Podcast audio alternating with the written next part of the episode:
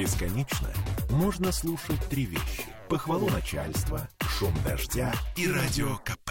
Я слушаю радио КП и тебе рекомендую. Да, вот так мы резко закончили с, с, с этой темой, потому что что еще скажешь? Переходим к следующей. Здесь у нас дырявые трубы.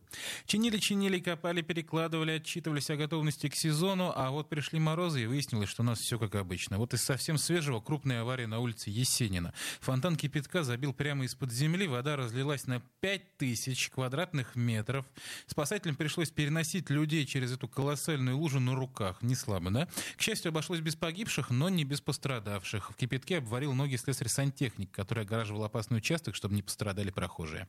Вообще, как говорят в Комитете по энергетике, за неделю на теплосетях в Петербурге произошло 140 технологических нарушений. Официальный представитель комитета Александр Антипенко заявил нам, что большая часть из них — это не аварии, а именно технологические нарушения, которые не приводили к отключению тепла в домах. И эти 140 нарушений — это средний показатель понижение э, температуры наружного воздуха, вот наше похолодание, оно э, на самом деле не повлияло на увеличение количества дефектов. Даже наоборот, если взять, посмотреть статистику прошлого года, то э, за такой же период у нас произошло порядка 170 нарушений, то есть мы видим, что в этом году их меньше. И связано это с тем, что для э, надежной э, работы системы теплоснабжения как раз предпочтительнее э, стабильные отрицательные температуры. А в прошлом году, как раз на этот период, у нас были так называемые температурные качели. Они в большей степени э, влияют на количество дефектов и на состояние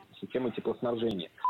И еще господин Антипенко заявил нам, что миллиарды рублей, вложенные за последние годы в перекладывание труб, оправдывают себя. Даже в случае серьезных аварий во многих случаях нет необходимости отключать дома от тепла, потому что есть резервные ветки. И мы продолжаем рассказывать вам про вторую вечную зимнюю петербургскую проблему. Первая снег, которому мы посвятили, не соврать, 5 или 7 эфиров на прошлой неделе.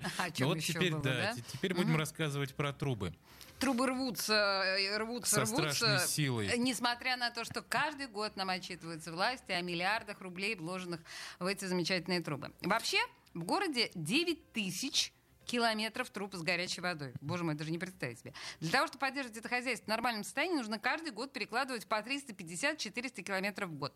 В этом году заменили 267 километров. Ну, вообще цифры-то растут, но растут, а и не сказать, чтобы сильно активно, примерно километров на 20 в год. Можете сами посчитать, когда мы выйдем на норматив. И еще пара цифр для справки. Нормативный срок службы трубы с горячей водой 25 лет.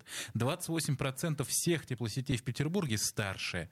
Но, по словам Александра Антипенко, это, напомним, а, представитель Комитета по энергетике, это вовсе не значит, что все эти трубы сгнили и вот-вот рванут. Послушаем. А, эти трубопроводы, сети проверяются, диагностируются. Ежегодно мы проводим большое количество испытаний температурных, гидравлических. И на основе вот этих э, всех превентивных мер дальше принимается решение либо о возможном продолжении эксплуатации этих трубопроводов, либо необходимости срочной э, реконструкции и, соответственно, включение в адресные программы теплоснабжающих э, организаций. Но э, момент и нюанс заключается в том, что весь объем э, сетей, э, срок эксплуатации которых превышает э, норматив, реконструировать одновременно невозможно. На это не хватит ни материальных, потому что это довольно-таки дорогостоящая работы, ни физических ресурсов. То есть нам необходимо будет фактически перекопать весь город.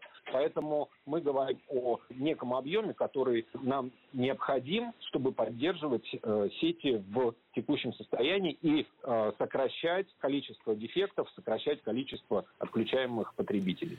Короче, простыми словами, ситуация точно такая же, как и со снегом. Вот сразу все убрать, ну или сразу все починить, не позволяют ресурсы и финансы. Нельзя. А нам, как обычно, терпеть и надеяться на то, что больше нигде не рванет, больше ничего не остается. Я слушаю Радио КП, потому что здесь самые осведомленные эксперты. И тебе рекомендую.